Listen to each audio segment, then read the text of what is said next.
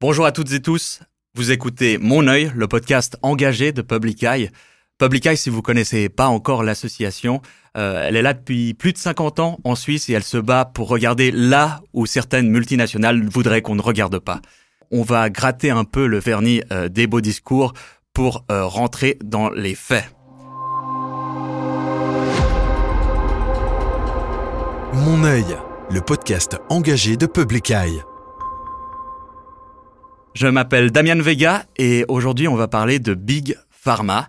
Euh, vous connaissez certainement le terme et aujourd'hui il résonne très fortement avec la crise Covid dans laquelle on est enlisé depuis euh, deux ans maintenant déjà. Quelles sont les stratégies, quels sont les mécanismes mis en place par ces entreprises pharmaceutiques pour maximiser leurs revenus au détriment, hélas, euh, d'une d'une écrasante majorité de la population des pays surtout à bas revenus.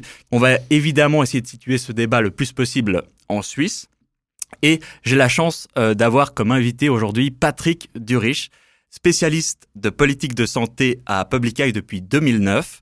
Euh, tu as aussi une longue expérience euh, dans l'humanitaire, dans d'autres organisations humanitaires, donc vraiment une expérience de terrain et je serais très content d'en discuter un peu plus profondément par la suite. Bonjour Patrick. Bonjour. Euh, alors, j'aimerais commencer avec une, une, question un peu rentre dedans. Euh, Est-ce que les, les, entreprises pharmaceutiques n'ont pas rempli leur rôle pendant cette crise sanitaire, c'est-à-dire euh, nous fournir rapidement un vaccin efficace? Alors, on peut le résumer comme ça. C'est une victoire de la science, mais un échec politique majeur. Une victoire de la science, mais c'est pas seulement l'industrie pharmaceutique. Elle a certes joué un rôle, mais il y a aussi eu beaucoup de, de, de scientifiques, beaucoup de collaborations internationales dans les milieux académiques et il y a eu beaucoup de fonds publics. Donc il serait faux de dire que c'est seulement la pharma qui a sorti ces, produits en très peu de temps. Et c'est un échec politique parce que finalement on a laissé faire et on a laissé contrôler l'industrie pharmaceutique. Euh, on, l'a laissé gérer tous ces biens comme des biens privés et décider qui en recevait, combien, quand et à quel prix. Et ça, c'est l'échec politique majeur. Tu dis qu'il y a eu euh, une participation publique qui était importante au début de cette crise. Est-ce que ça se chiffre en, combien de, millions, milliards d'investissements? Alors aujourd'hui, on a plus de 100 milliards de, de, francs qui ont été investis à la fois dans les vaccins, dans les traitements et dans les tests diagnostiques, la majorité pour les vaccins. Et ce chiffre de 100 milliards, il était pour 2020. Donc euh, en 2021, on a continué à injecter des fonds là-dedans. Et tous ces fonds ont finalement euh, socialisé tous les risques de mise au point de ces vaccins et de ces traitements. En revanche, le produit qui en ressort est totalement privatisé et, euh, est géré comme bon le veulent par, les entreprises pharmaceutiques. Parce que souvent, ce que les entreprises pharmaceutiques mettent en avant, c'est qu'elles prennent euh, tous les risques. Mais là, dans le cadre de cette crise où les investissements publics ont été massifs, il y a finalement eu euh, assez peu de risques pris par ces entreprises, c'est ça? Alors elles en ont pris, mais elles ont déjà récupéré ces risques, elles ont déjà récupéré leurs investissements, qu'on ne connaît d'ailleurs pas exactement, parce qu'elles n'ouvrent jamais leur livre de compte. Mhm. Mais on sait que euh, à travers ces 100 milliards, et c'est plus de 100 milliards qui ont été investis, ce qui est clair, c'est que non seulement elles prenaient moins de risques, en plus elles avaient un écoulement assuré à travers les différents contrats qu'elles ont passés avec les États, et en plus euh, on leur on leur offrait un marché, quoi, en gros. Ouais. Euh, et donc, sans contrepartie, c'est-à-dire qu'en retour, il n'était pas tenu d'en faire un produit abordable, de s'assurer qu'il y avait effectivement une répartition équitable qui allait. Elle s'est dit, nous, notre business, c'est de faire du, euh, c'est de faire du profit et des produits thérapeutiques. On vous laisse tout le soin de, de, de distribuer ces produits comme bon vous semble. Nous, on fonctionne en fonction de logique de marché. Mais pourquoi sans contrepartie? Il euh, n'y a pas il n'y a aucun chef d'État qui a essayé de rentrer dans, la brèche et d'imposer quelque chose à l'industrie pharmaceutique dans la fabrication de ces vaccins? Alors au tout début, quand on n'avait ni vaccin, ni traitement, ni test diagnostic, il y a eu des beaux discours. Il y a eu des, chefs d'État euh, qui se sont positionnés en disant que finalement, avec tout cet effort international et notamment cette contribution des États, euh, ce qui en ressortait devait être un bien public. Et finalement, ces, ces discours ont très vite changé. Eh bien, ça nous permet de faire une transition tout à fait smooth vers euh, notre premier, euh, le, premier objet qu'on a à te présenter. C'est une vidéo de Ursula von der Leyen, qui était déjà à l'époque en 2020 présidente de la Commission européenne. On va tout de suite passer ce discours. We need to develop a vaccine. Nous devons développer un We need to vaccin, produce it and to deploy le it in produire, le déployer dans tous les coins du monde et le available rendre at disponible à des affordable prix prices. abordables. This Ce vaccin vaccine sera notre bien will be commun our universel. universal common good. Alors, on voit dans ce discours qu'on parle du vaccin comme un futur bien commun. Euh, c'est pas le seul discours qui a été émis au début de cette crise sanitaire en 2020, au printemps 2020. Euh, Qu'est-ce que, après deux ans, on retient de ces discours? Alors, ce discours a été fait au moment où on lançait une grande initiative à l'Organisation mondiale de la santé, à l'OMS. Euh, encore une fois, je rappelle, on n'avait ni vaccin, ni traitement, ni test diagnostic. Tout le monde craignait ce nouveau coronavirus et les États se sont mobilisés euh, pour, euh, pour lever des fonds. Simultanément, ou en tout cas très peu de temps après, ces mêmes États qui appelaient à un bien public passaient des contrats en direct avec euh, les multinationales pharmaceutiques pour s'assurer une certaine quantité de vaccins. Donc, on, on- on voyait bien qu'il y avait un double discours là derrière. Il y avait le côté public qui était, qui, qui était d'essayer de rassurer et de dire on est aux commandes, euh, on va faire en sorte que ce qui ressort de tout ça va être disponible et accessible à tous. Mhm. Et par contre, en privé, et derrière des portes closes, on passait des contrats au prix que l'industrie pharmaceutique fixait elle-même, et finalement selon un- un- des modalités qui étaient complètement tenues secrètes. Donc ce double discours était très flagrant au début. Je crois que c'est la deuxième fois qu'on revient un peu sur cette question de, de, de- de transparence de cette industrie pharmaceutique. Euh, Qu'est-ce qu'il faudrait faire pour améliorer cette transparence que je crois Public Eye revendique, euh, a revendiqué maintes fois? Alors l'industrie pharmaceutique est opaque et c'est pas nouveau. Mhm. Ça existait déjà bien avant le coronavirus. Euh, à partir du moment où on ne connaît ni les coûts réels de recherche et développement, ni euh, et qu'on ne peut pas juger si finalement le prix qui ressort du produit est équitable ou pas, euh, on voit bien que l'opacité fait partie du modèle d'affaires de l'industrie pharmaceutique. Quand elle passe des contrats avec des États, ces contrats sont sous scellés. C'est-à-dire qu'ils ne et on, on a beau invoquer la loi sur la transparence, ça a été fait en Suisse à plusieurs occasions, impossible euh, d'accéder au, euh, au contrat pour en connaître les modalités. Donc finalement, l'industrie joue, euh, joue ce jeu de- de- d'opacité. Euh, elle le fait avec chaque État afin de diviser pour mieux régner finalement et afin de dicter ses propres termes aux États qui, qui restent impuissants et complices à la fois. Donc ce qu'il faudrait dans l'idéal, c'est connaître les coûts de production ces médicaments et de développement pour voir si euh, le prix final pour le consommateur ou la consommatrice est disproportionné ou non. C'est ça que Public Eye revendique? Alors, il y a eu des études qui ont, qui ont essayé d'estimer les coûts de production. Pour le vaccin euh, Pfizer-BioNTech, par exemple, qui est, qui est, qui est vendu, euh, il y a eu quand même eu des fuites et des, euh, et des articles à ce sujet-là, il est vendu aux alentours de 20 francs la dose. Mhm. On sait que ça coûte à peu près un franc pour le produire. Donc, il y a un facteur 20 déjà. Mhm. Pour des traitements euh, comme euh, l'olumiante de, de la firme américaine Eli Lilly, euh, il, est, euh, il est vendu 160 fois son coût de production. Mhm.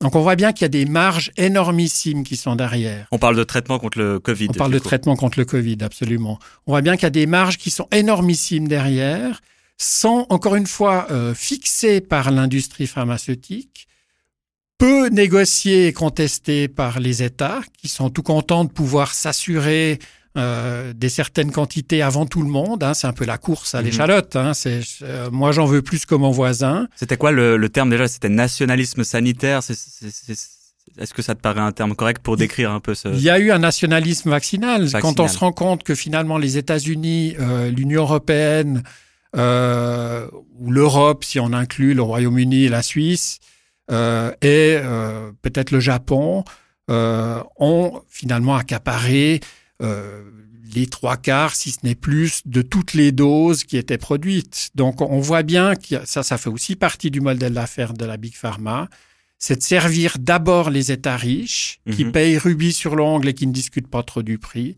avant de s'intéresser au sort des, euh, des pays moins bien lotis.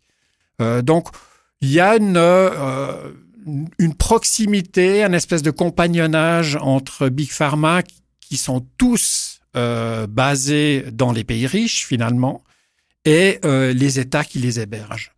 Et finalement, on regarde d'abord ça sans soucier s'il en restera pour les autres. Et on a bien vu qu'il restait des miettes pour les autres. Euh, c'est bien que tu en parles, ça nous permet de faire la transition avec le deuxième objet qu'on a. Cette fois, c'est un accessoire. Attention, je prends un pot de granulés euh, que je verse dans cet autre pot.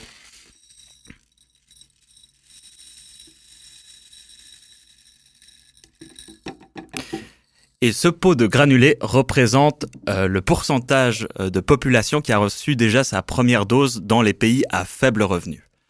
Je prends un autre pot que je verse également.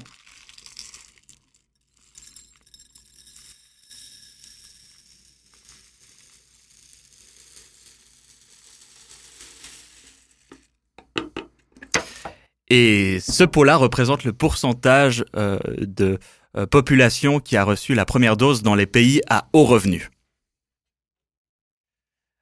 Je crois que c'est assez net. Dans le pot qui, est, qui représente la population à haut revenu, on a, euh, sauf erreur, 77% euh, de la population qui a reçu sa première dose. Et dans le pot des personnes euh, de, de la population à bas revenu, on a 9,3% des gens qui ont reçu leur première dose. Euh, c'est quoi euh, les mécanismes je crois que tu en as déjà un petit peu parlé, qui font que les pays ne sont pas égaux pour euh, la vaccination?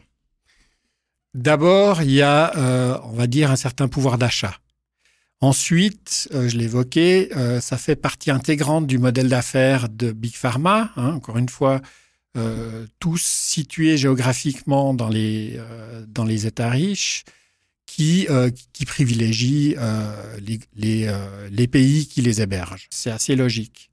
Euh, pour les pays pauvres, on a dit, mais finalement, ces pays pauvres doivent se baser sur un mécanisme international mis en place par l'OMS et d'autres qui s'appelle le COVAX. Sauf que le COVAX avait le même problème que les États pauvres. Ils ne recevaient pas de doses, vu qu'ils partaient tous dans les, les, États riches. Donc, il n'y avait aucun moyen d'augmenter la capacité de production parce que, euh, parce que les, euh, l'industrie pharmaceutique avait en plus des brevets.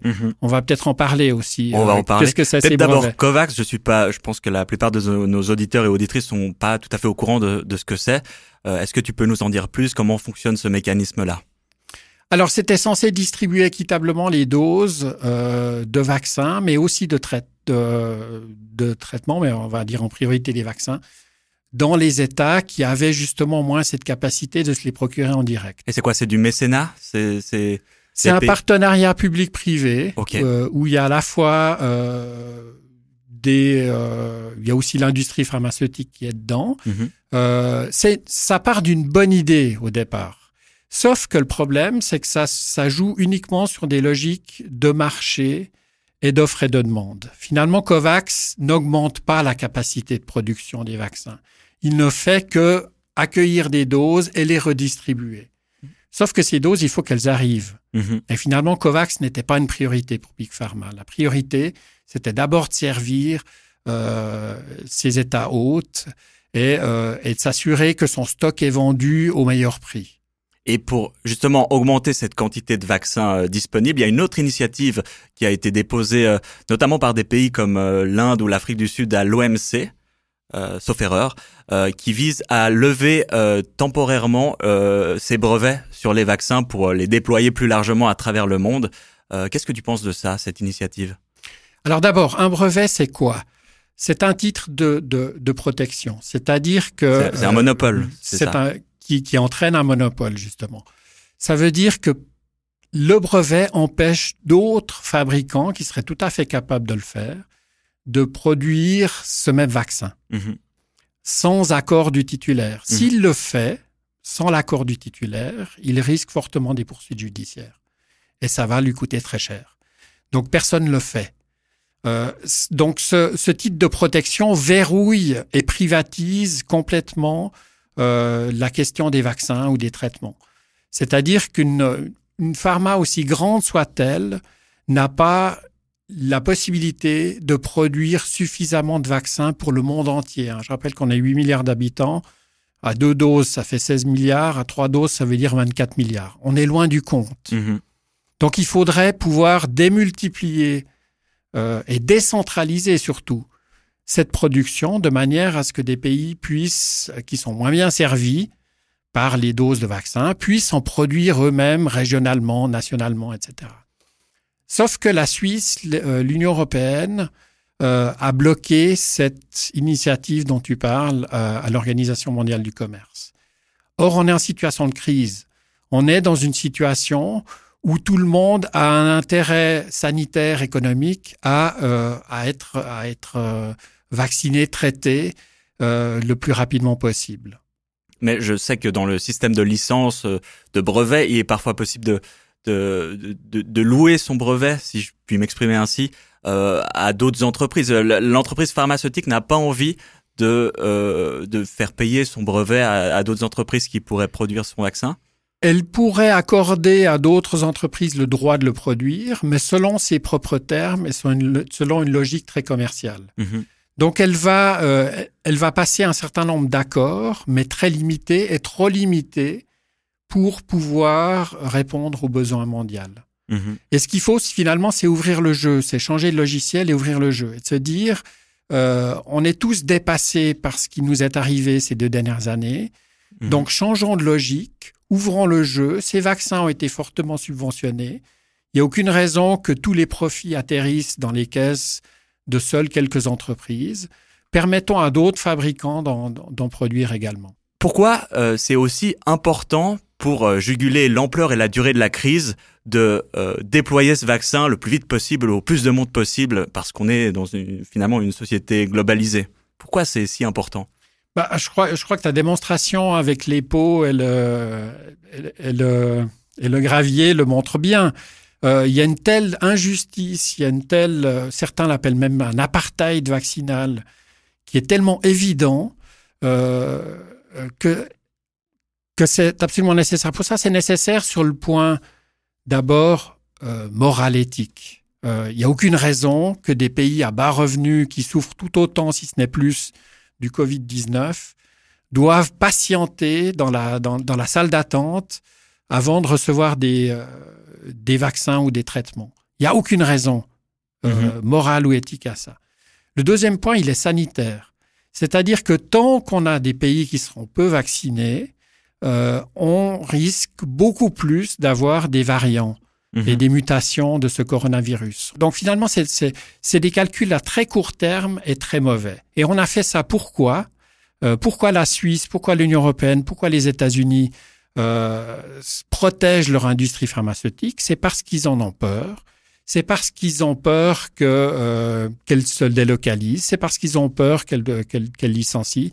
Donc finalement, il y a un chantage permanent de l'industrie pharmaceutique vis-à-vis des États qui les rendent complè- complètement otages, mais en même temps, ils ne font rien pour le changer, donc elles sont complices aussi. J'ai l'impression que la leçon qu'il faudrait retenir de cette crise, c'est que finalement, dans un monde globalisé, on est, tous liés. euh, et que euh, ce qui impacte euh, un citoyen en Afrique du Sud ou une citoyenne en, Grande-Bretagne peut finalement nous impacter à terme. On l'a vu avec le développement d'autres variants. Ce podcast, c'est aussi euh, l'occasion de, montrer un peu les visages et les voix euh, derrière Public Eye et les engagements. Toi-même, tu as eu euh, un engagement de terrain assez approfondi. Qu'est-ce que ça donne sur le terrain, ce manque d'accès aux médicaments? Alors d'abord, j'ai pu le constater, effectivement, à travers mes différents, mes différents engagements, mes différentes missions.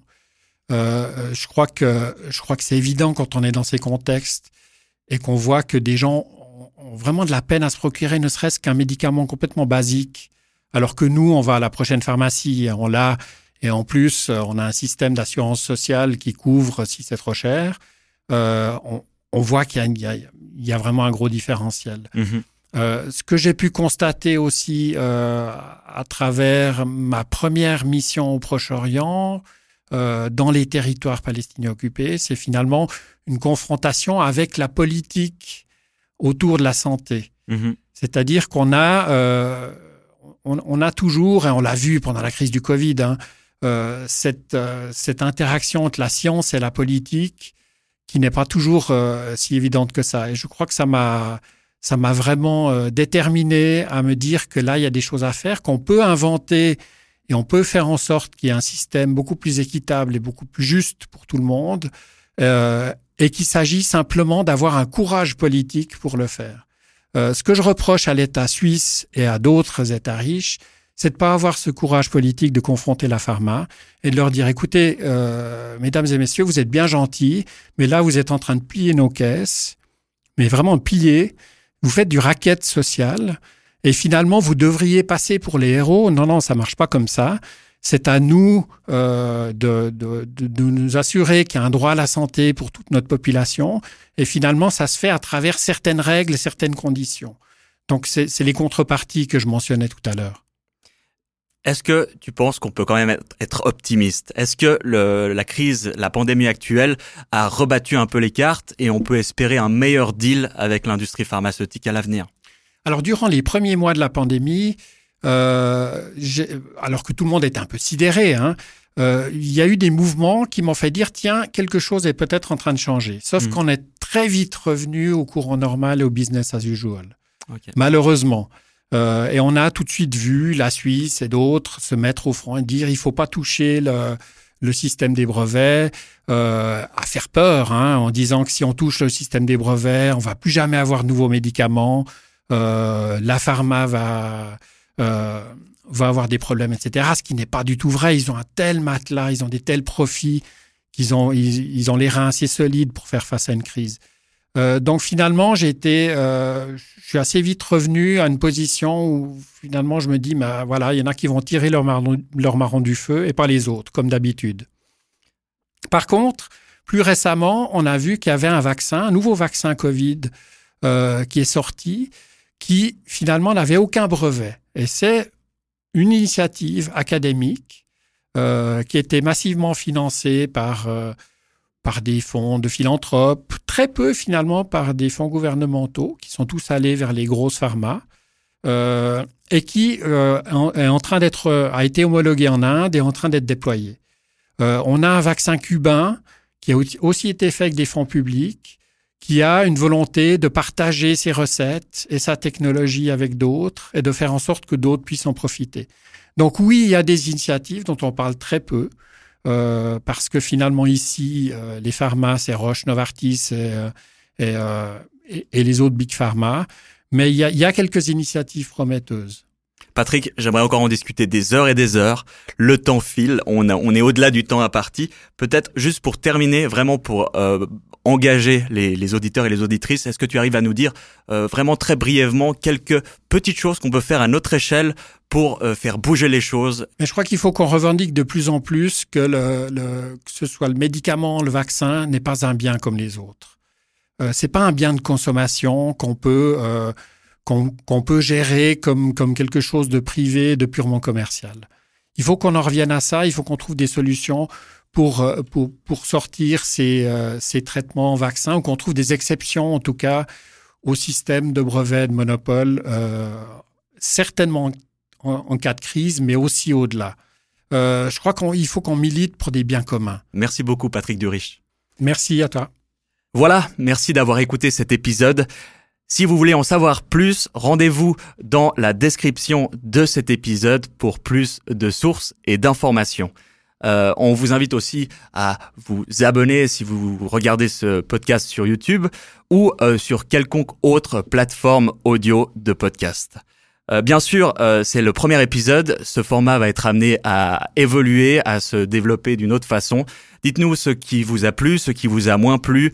Interagissez avec nous dans les commentaires. On veut vraiment savoir les sujets que vous souhaiteriez voir traités à l'avenir. Merci beaucoup pour votre écoute et à bientôt.